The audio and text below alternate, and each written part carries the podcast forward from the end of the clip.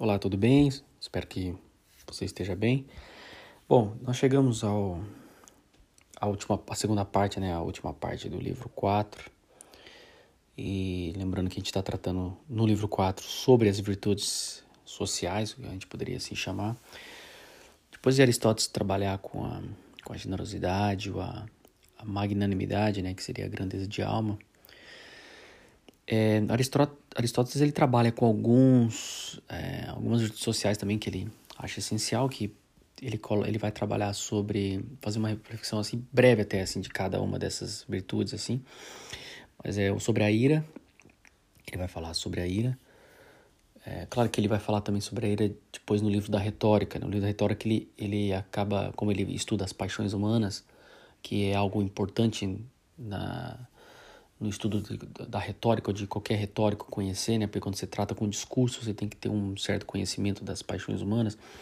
Aristóteles ele vai trabalhar então aqui com a ira, ele vai fazer, trazer algumas reflexões sobre é, a virtude da ira, né? A, a, dificuldade que ela nos traz.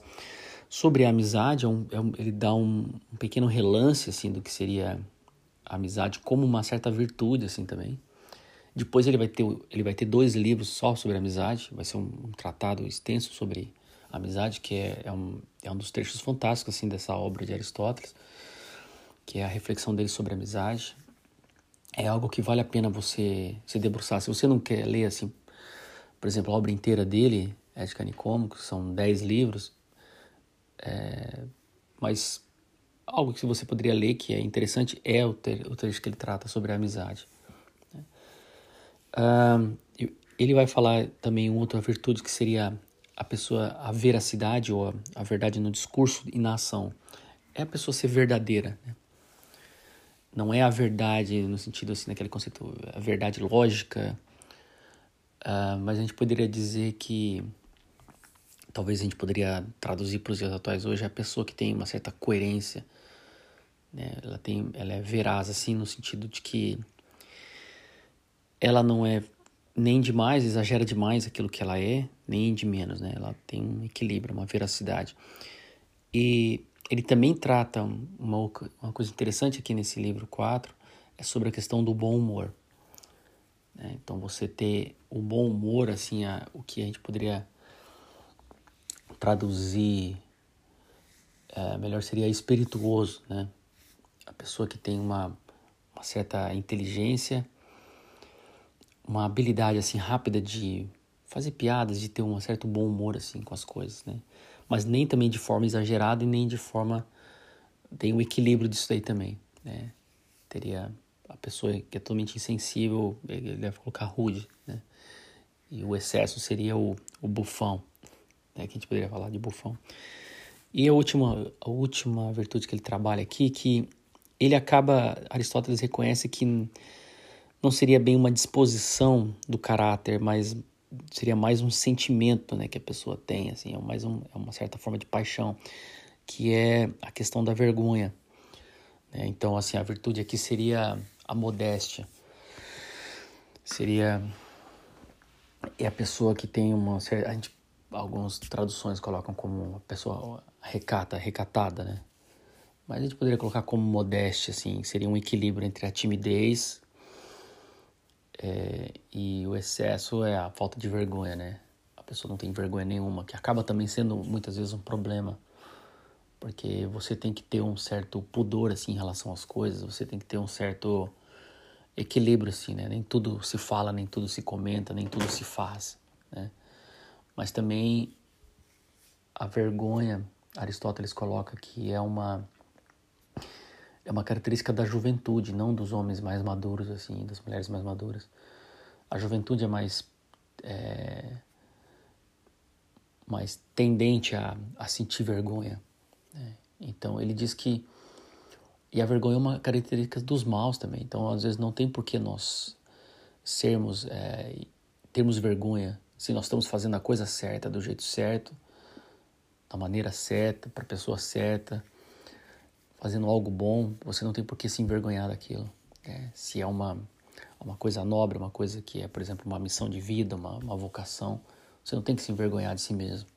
Né? Isso não seria, não seria assim, é bom, né? Porque só uma pessoa má sente vergonha de si mesma, porque a vergonha é típica de pessoas que cometeram algum ato e aquele ato em si é vergonhoso dela. Ela sente vergonha, se arrepende, sente remorso, alguma coisa nesse sentido.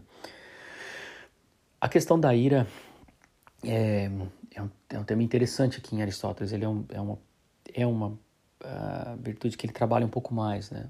Essa questão. Qual seria a virtude em relação à ira? A ira em si não é uma virtude, né? Mas a, a virtude que ele trabalha aqui seria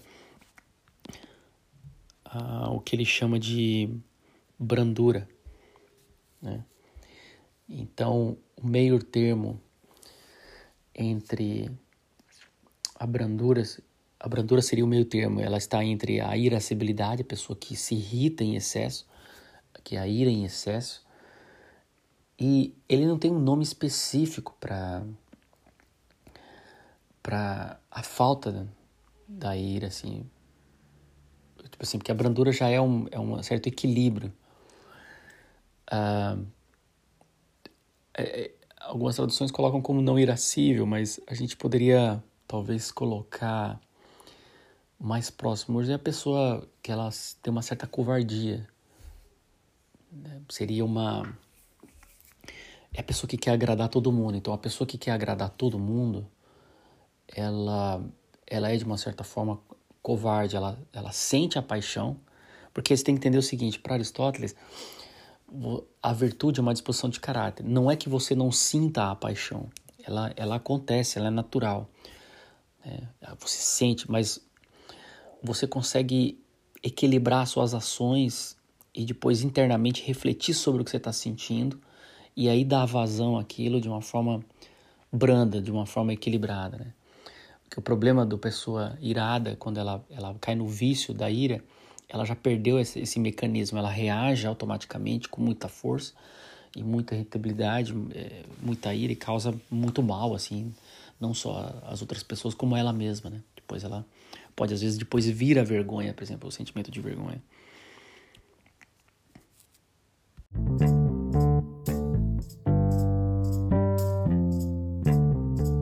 Então, como a gente colocou o hábito da o hábito aqui a ser desenvolvido é a brandura. Né? Não é você não sentir é, nenhum tipo de ira, mas é você administrar isso dentro de você e aprender a irar-se, porque para Aristóteles, algumas horas, nós temos ocasiões na vida que você é, sente irado. Por exemplo, Aristóteles diz com a injustiça, com o erro, então você se ira. Né? E é uma prática também, porque é uma coisa difícil, né? Essa questão da ira, do, na nossa vida, assim, na prática mesmo. Você vê que mais à frente os estoicos, eles vão eles vão também trabalhar essa questão da ira, mas eles têm uma visão diferente de Aristóteles. Aristóteles antecipa alguma coisa, porque para o estoico o segredo é você alcançar o que ele chama de apateia, que seria você não ter mais paixão nenhuma, você entrar num estado mesmo assim de, de, de, de ser totalmente não mais tocado pelas situações, né? Aquela coisa do homem estoico, você não, não, não não é afetado pelo que acontece. Aristóteles ele, ele, não, ele não vê dessa forma, ele diz, olha, você, nós vamos ter momentos de ira, né? Então a, a questão é você criar em você um, um mecanismo, uma, uma liberdade interior de autodomínio, onde você reconhece a paixão surgindo no, em você e, e, diante das ações também. Então, como você agir diante daquilo. E isso é uma prática de vida, né? Às vezes é, é muito por erro e acerto. Você vai se irar em certos momentos que depois você vai ver, poxa, eu passei do limite. Então, a próxima vez, eu, por que, que eu passei do limite? Então, você começa assim, se auto-investigar. É, é um processo de autoconhecimento também. Aristóteles ele coloca num dos livros que a gente tratou anteriormente sobre que ele vai falar sobre as ações voluntárias e involuntárias e ele vai falar sobre a escolha, sobre os desejos, né, sobre as paixões.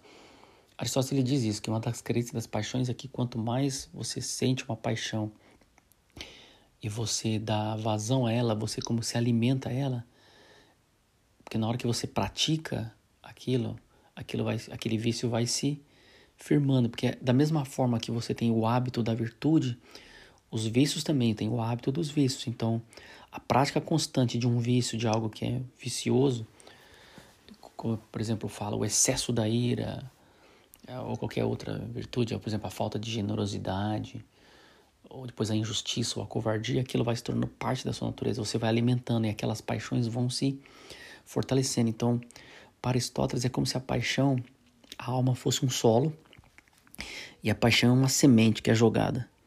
E ela vai crescendo devagarzinho. Depois de um tempo, ela vai virando parte de você e a raiz vai se aprofundando. Então, a ira, ela. O hábito aqui, para Aristóteles, é você evitar os extremos. Né? E você, pela prática da vida, você vai reconhecendo as paixões e vai administrando elas. Né? E, e Aristóteles reconhece que a ira não é uma paixão simples, que ela acarreta em nós né, conflitos interiores destrutivos, porque pode levar ao ódio, né?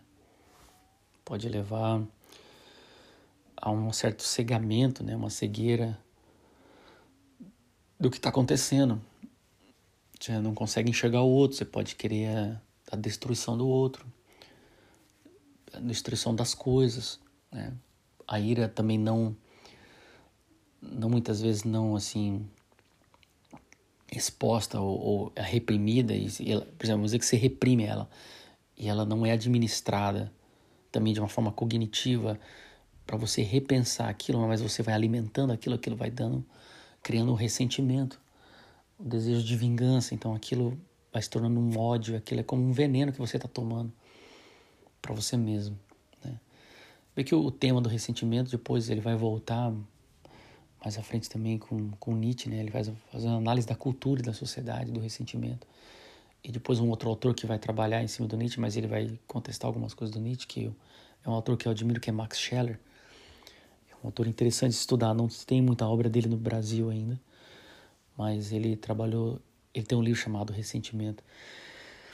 Ah, então, é, é, a ira não, não tem essa, essa simplicidade, assim, nós reconhecemos isso, nós nos iramos, né?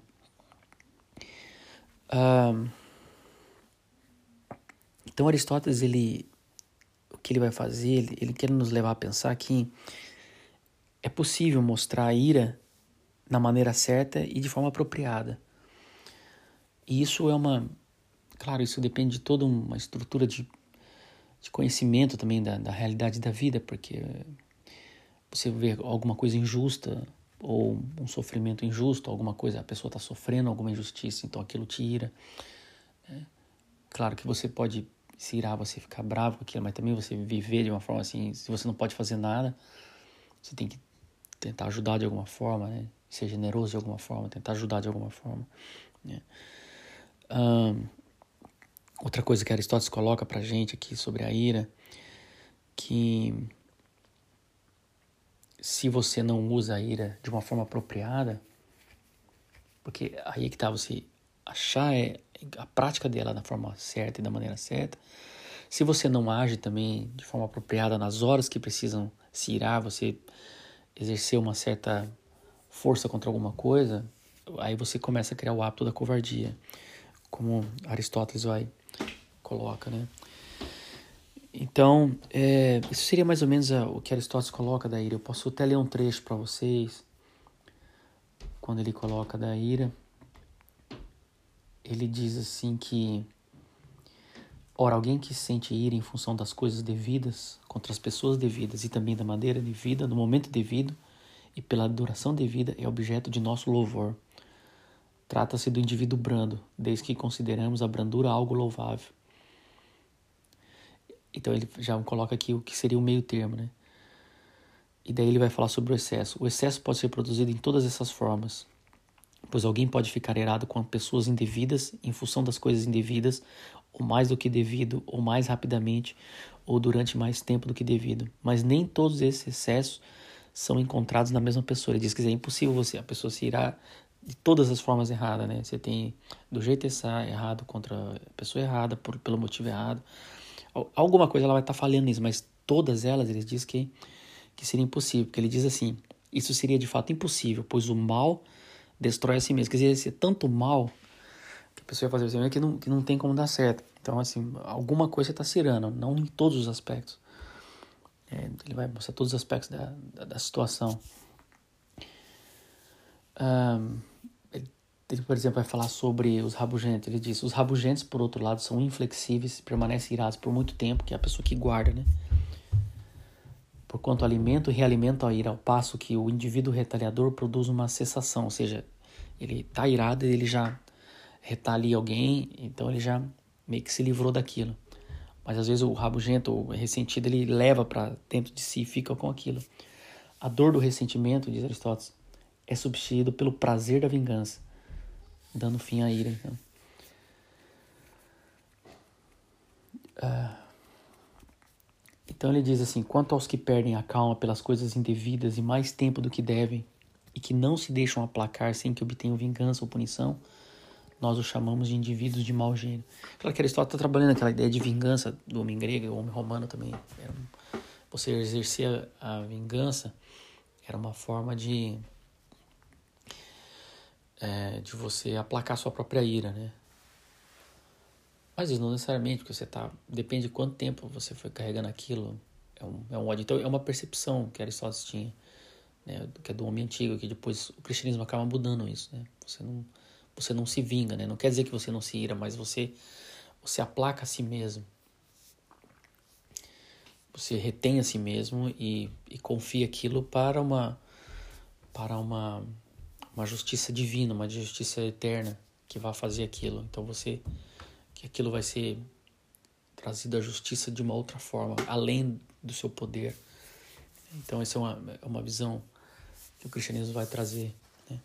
Então esse seria uma eh, seria basicamente assim o que Aristóteles pensa sobre a, a questão da ira.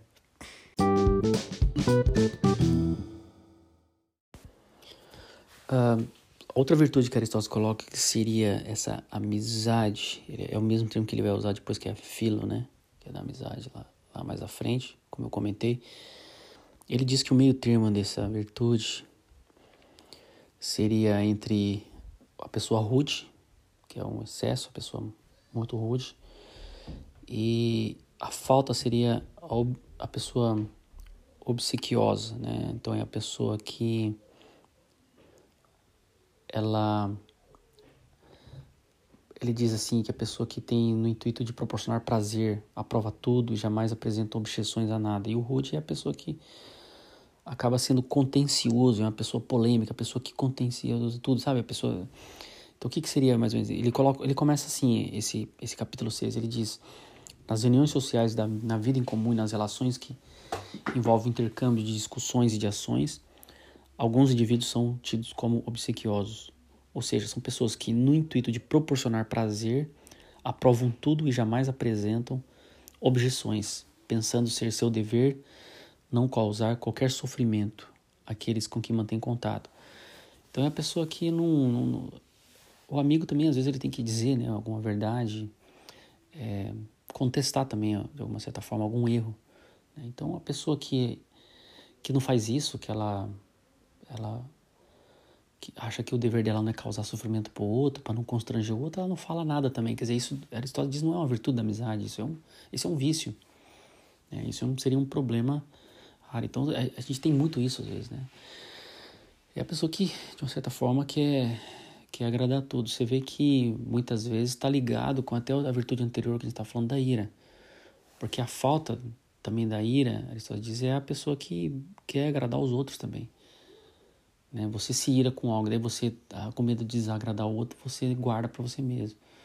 Né? Então pode acontecer relacionado a um amigo. Né? E isso Aristóteles diz também que é um, é um vício. Né? Isso seria um problema. Por outro lado, ele diz assim: aqueles que, pelo contrário, tudo contestam e não se importam em absoluto quanto ao sofrimento que causam, são chamados de rudes e contenciosos. Ou seja, a pessoa também fala o que pensa e e acha assim, ah, tô, tô nem aí, você não gostou, eu sou assim.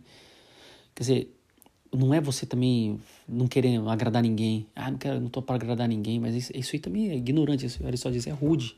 Isso é, isso é uma pessoa contenciosa, também é um vício, então nenhum nem o outro tá, tá certo. É o equilíbrio que a gente tem que encontrar.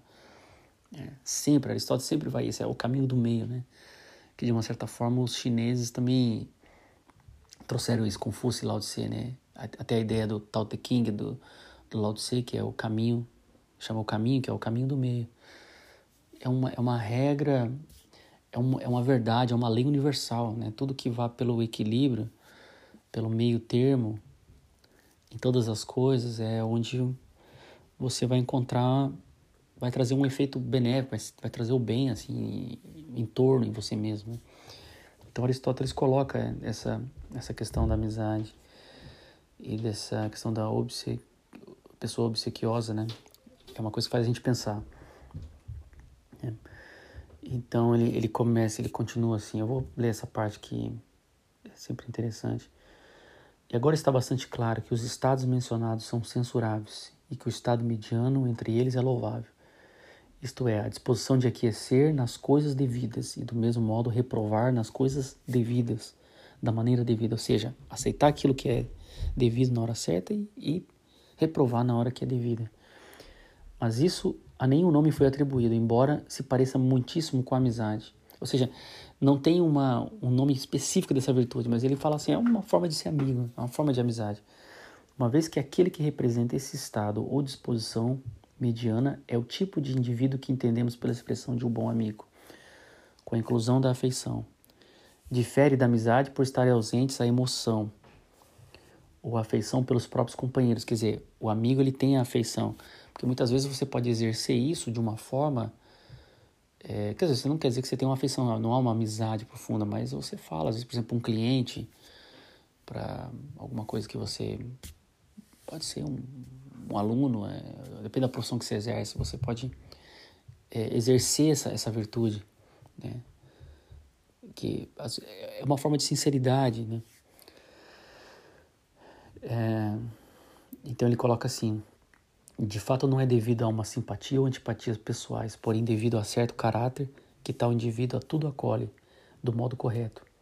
Ele se comportará igualmente diante de estranhos e conhecidos, com pessoas as quais está familiarizado e com aqueles com as quais não está. Entretanto, seu comportamento se ajusta a cada caso, visto não ser apropriado exibir a mesma consideração ou consternação pelos sentimentos de amigos estranhos. Então, é, isso seria mais ou menos a ideia. Você vê, ele, no final desse capítulo, desse capítulo 6, ele diz assim: Tal é o indivíduo de caráter mediano, carecendo de denominação, aquele que, aderindo aos prazeres de seu, seus companheiros, se dispõe a ser agradável sem um motivo ulterior, é obsequioso. Se assim age para obter dinheiro ou as coisas que o dinheiro compra, então ele é um bajulador. Ou seja, então, né? Você quer só já dar uma coisa. Tem gente que faz isso porque não quer desagradar, tudo bem, mas tem gente que não quer desagradar porque ele tem um, um motivo além. Que no caso, ah, eu quero tirar um dinheiro dele, preciso ver se ele me empresta um dinheiro, ver se ele me dá um dinheiro, o cara é rico. Então, ele é um bajulador. Então, Aristóteles ele vai, ele vai trazendo isso daí que é, faz a gente pensar. No livro 7, Aristóteles ele vai trabalhar com o que ele chama, que a gente poderia colocar como uh, veracidade, né? Seria uma certa verdade, você ser verdadeiro tanto no seu discurso como na ação. Então, hoje a gente poderia colocar que seria uma é uma pessoa coerente, né? coerente com aquilo que ela é, da forma como que ela pensa, da forma como que ela age. Uma ideia, a ideia de integridade, né? Uma integridade entre no ser assim. Então, essa isso seria a mediania, seria o meio termo. Para Aristóteles, o excesso seria a ostentação e a falta disso seria o autodepreciador, então a pessoa que deprecia a si mesmo. Ou seja, tanto os dois são vícios, né? A ostentação é a pessoa que ela diz ser ou diz ter mais do que ela é, né? Ou que ela tem mais honra e teria ter direito a mais méritos do que realmente ela tem. Né? Então, você vê que isso é, é assim, é comum, né? Isso faz parte das sociedades humanas, assim, você encontra esse tipo de gente a todo momento. E nós, muitas vezes, somos assim, né? Então você é, se esconde atrás da aparência. É, aqui é a questão do ser e do aparecer, do, do ser e da aparência. Né? Então nós somos, nós queremos parecer alguma coisa que nós não somos. Então isso é ostentação. Então ostentação não é só uma coisa da riqueza. Né? Então Aristóteles coloca seria nesse caso aqui é uma questão da, do agir humano, do discurso, daquilo que eu falo, sobre o que eu sou, né? E daquilo que a forma como eu ajo também conforme eu sou, né? Então ele diz que a mediania em relação à ostentação insere-se quase no mesmo âmbito. É igualmente inominada, mas será de bom alvitre abordar essas disposições inominadas. Também posto que entendemos melhor a natureza do caráter, se examinarmos suas qualidades nas suas peculiaridades. Ele continua assim: ratificaremos nossa crença de que as virtudes são medianias se percebermos como isso é confirmado em todos os casos. Quer dizer, ele tenta encontrar um, um padrão geral assim do que acontece, né? É a ideia da universalidade. Descrevemos a conduta em sociedade relativamente a propiciar prazer e desprazer. Trataremos agora daqueles que exprimem verdade ou falsidade, igualmente no discurso e na ação, e das pretensões de cada um. Então Aristóteles coloca: considera-se então que o ostentador, o presunçoso, é aquele que simula deter méritos que realmente não detém, ou que detém menos do que ele alega, enquanto inversamente o autodepreciador nega ou deprecia méritos genuínos, né, que é o caso do autodepreciador.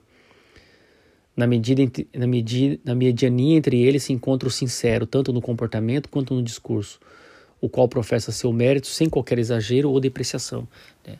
Então é, Muitas vezes a, gente cai nesses extremos, né? Nós queremos mostrar sermos mais do que nós somos.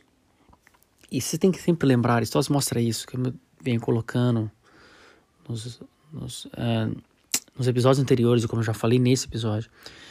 O vício, ele se torna um hábito. Então, se você vai praticando a, ostenta, a ostentação, esse hábito da presunção de ser, aparecer ser mais do que é, isso vai se tornando parte da sua natureza. Então você vai vivendo uma vida de uma falsidade. É, você está cego para si mesmo.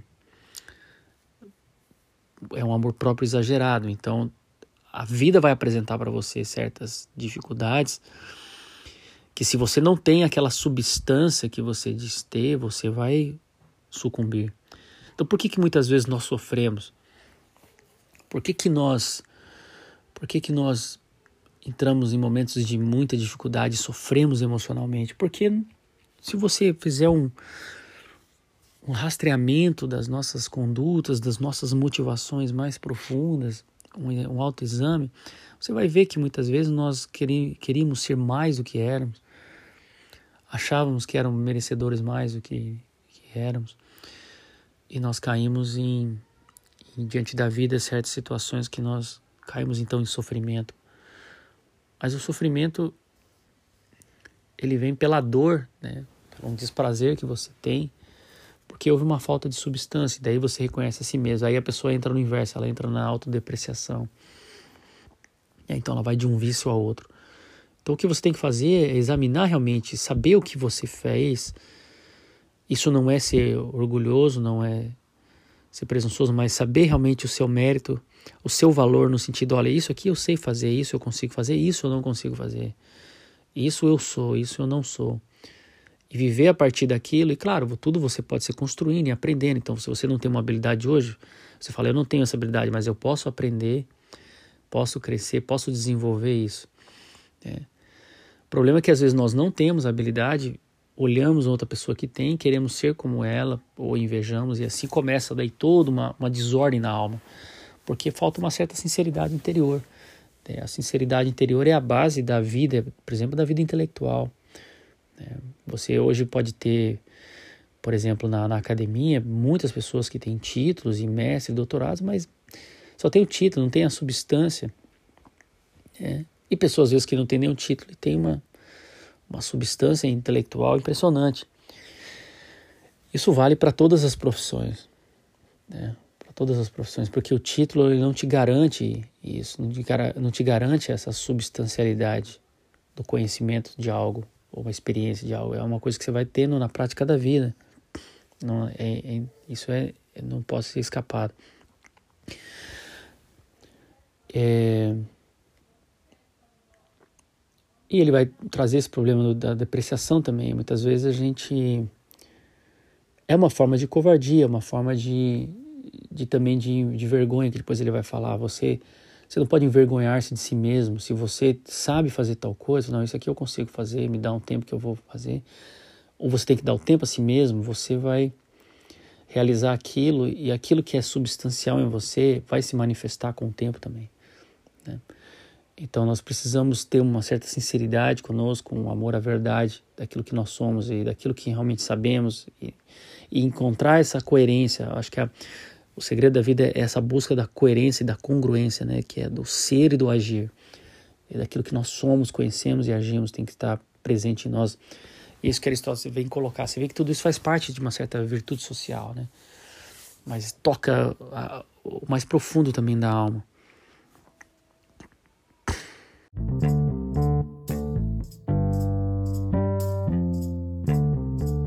Por último, eu vou tratar aqui dessas duas últimas é, partes de, desse livro 4, que é, ele vai falar essa, essa, questão do bom humor, né, a pessoa, o espirituoso, em inglês eles chamam de witty, é, que seria uma pessoa, ela tem, ela tem uma certa habilidade, assim, de fazer piada, de ser espirituoso com as situações. É, isso é, é bom, é uma virtude, ele só diz, para o meio social é muito bom, porque a vida ela envolve descanso, Aristóteles diz, ela há uma busca constante pelo descanso, pelo prazer, pelo lazer, né? E essa questão do bom humor é importante para a vida social, é importante para a alma, né? faz parte dessa desse, dessa virtude do, do, caráter. Então Aristóteles ele diz que esse, esse, esse ser espirituoso é um meio termo entre o bufão e entre a pessoa rude, né? E Hoje existe, existe um certo problema nesse, nesse aspecto. Eu vejo assim, por exemplo, na cultura brasileira, se cresceu de forma exagerada é essa pessoa, o, o tipo do caráter bufão, que tira sarro de tudo e faz é, o humor para todo, a todo custo. Né? Isso Aristóteles coloca assim, assim de forma bem, bem interessante. Ele coloca assim. Um, Vou pular o primeiro parágrafo, está no, no capítulo 8, ele fala assim: Aqueles, portanto, que atingem o excesso no grotesco são tidos como bufões, indivíduos vulgares. São indivíduos que se empenham em apresentar seu humor a todo custo, mas mais interessados em provocar uma risada do que dizer o que está nos limites do decoro com que sacrificariam o objeto de seu divertimento. Aqueles que, por outro lado, jamais expressam qualquer coisa humorística e mal suportam que, os que o fazem são considerados rudes e indelicados. Indivíduos que motejam com bom gosto são chamados espirituosos, ou seja, hábeis e vivazes quanto a um sem número de lances espirituosos. Com efeito, esses parecem ser movimentos do caráter. Nós julgamos o caráter como os corpos a partir de seus movimentos. Né? Então ele coloca essa essa questão da, da, da, do bom humor a todo custo, é algo assim destrutivo também, que a gente vê, por exemplo, a gente viu crescer isso nas últimas décadas no Brasil, aquele programa, por exemplo, lá o Pânico na TV, que o humor dos caras não tinha limite, ao ponto de ofender as pessoas, de machucar as pessoas, não há um respeito nenhum pela individualidade, pela dignidade das pessoas. E isso vem, vem crescendo, né, nesse tipo de humor hoje, às vezes no, no, YouTube, você tem os YouTubers que começa a perder, entra no, começa a entrar na obscenidade e, e, e, de uma forma muitas vezes ofensiva, né, ofensiva ao gosto. Isso gera também uma destruição do, do caráter, isso gera também uma destruição do, do bem social. Né? É, então Aristóteles ele não nega, não nega o, o humor é presente, a comédia, né, algo que ele vai estudar depois é um livro que ele que ele produziu, mas se perdeu na história, né, que é a parte da comédia. Há uma análise disso, fazia parte da, da, da cultura grega, né, a, a comédia, a tragédia. É, mas quando você também não tem aí também o equilíbrio, você pode cair a pessoa rude, indelicada, a pessoa, a pessoa que é mal-humorada a todo custo. Então você tem que encontrar essa certa esse, esse caráter espirituoso assim, ter um bom humor sem saber se ofender o outro, né? Assim, a, a, ser, ser obsceno, sem quebrar também um certo limite. Você vê que tudo tem um limite. Então Aristóteles ele traz isso daí. E por último ele vai trazer esse problema da, da vergonha, como a gente, como eu coloquei, né, que seria a modéstia. a modéstia estaria num equilíbrio, no meio termo entre a timidez, que a pessoa é tímida, ela tem vergonha de si mesma, e a pessoa também que tem falta de vergonha também, ela também não respeita nenhum limite, ela fala o que faz o que faz, não tem vergonha nenhuma. Então você também tem que encontrar o equilíbrio. Então você vê nesse livro quadro, ele vai trabalhar, ele vai tentar de Aristóteles ele traz de forma prática, analisando assim as situações, algumas virtudes que ele seleciona, que ele, ele que ele encontra assim que elas são importantes, elas estão presentes em tudo, né? Nas sociedades humanas, é tentar aplicar a análise dele de uma forma aplicável a o fundamento que ele, que ele traz nos livros anteriores, que é essa ideia do meio termo, do equilíbrio, da, da, do hábito. Então, todas essas virtudes, quando são praticadas, elas vão se tornando um hábito e vai formando parte da estrutura do seu caráter. E os vícios também, então, quando praticados de uma forma habitual, eles também vão fazer parte do seu caráter. E tudo vai trazer um efeito, né? Tudo vai trazer um impacto na sociedade, tanto no aspecto na sua própria alma e também no aspecto político, né? No aspecto a política não no sentido a gente não pode usar a palavra política para nós entendermos só o aspecto eleitoral, mas a política é a vida em sociedade, é a administração dos bens da sociedade daquilo que é comum, do bem comum. É, então, aqui você vai vendo a importância dessas virtudes éticas, das virtudes do caráter para a vida social, porque se todas as pessoas não, não tentam, não são treinadas, não são educadas a, a esse equilíbrio do meio termo, você tem uma sociedade totalmente do caos. É a sociedade da violência, é a sociedade do grotesco, das obscenidades, uma sociedade é, do desrespeito, uma sociedade da falsidade, onde não há veracidade, não há um discurso, um equilíbrio na coerência das ações das pessoas, mas existe uma cultura da ostentação ou a cultura da autodepreciação, é, ou não existe uma certa amizade, né, que Aristóteles coloca aqui, como a gente colocou, essa, essa sinceridade, né, para com o próximo, assim, no sentido de não ser nem rude, mas também não ser também agradável a todo custo. E, então, você vê que toda a administração disso aqui começa por, por nós, né? Começa em nós mesmos. Reconhecermos aonde eu estou, o que eu sou. Então você vê que a ética ela, ela, ela envolve intimamente essa, esse aspecto do autoconhecimento, da consciência de si, da consciência das minhas ações, das minhas decisões, das minhas escolhas. Né? E Aristóteles ele acaba a última frase dele no livro 4, ele, ele trabalha, é a última frase, ele fala agora, ele fala assim, trataremos agora, né? depois ele fala de tudo isso daí, fala da, da, da vergonha, ele coloca assim, eu vou ler esse último parágrafo, e daí nós acabamos esse episódio. O recato só pode conter virtude sob a condição hipotética de um indivíduo virtuoso envergonhar-se se ele cometesse esta ou aquela falta. Porém, as virtudes são incondicionais. Você não seja, elas são incondicionais. Você não pode ter vergonha de uma virtude. Embora a impudência e o não ter recato sejam características de pessoas moralmente inferiores, isso não prova que estar envergonhado quando se realiza atos vergonhosos indica a presença da virtude na pessoa como tampouco é o autocontrole uma virtude, e não mais propriamente uma mescla. Isso se mostrará mais tarde. Ponto. Trataremos agora da justiça. Então, o próximo livro, o livro 5, ele é o centro da, da, da, obra da ética de Aristóteles, é o tema da justiça. Então, ele, ele, ele vai remontar, ele vai trazer de novo a mesma discussão de Platão, que a obra da República é o problema da justiça, né, que é, é uma das ciências da obra política de Aristóteles, de, de Platão. E Aristóteles também vai dar um valor aqui, vai dar um tratamento especial sobre a justiça e vai trazer um impacto extraordinário na história do Ocidente, essa obra, esse trecho sobre a justiça, sobre a equidade, que vai influenciar a concepção ética. A ética está muito ligada à ideia de justiça. Então, assim nós terminamos esse episódio. Então, até a próxima. Um abraço, tenha uma boa semana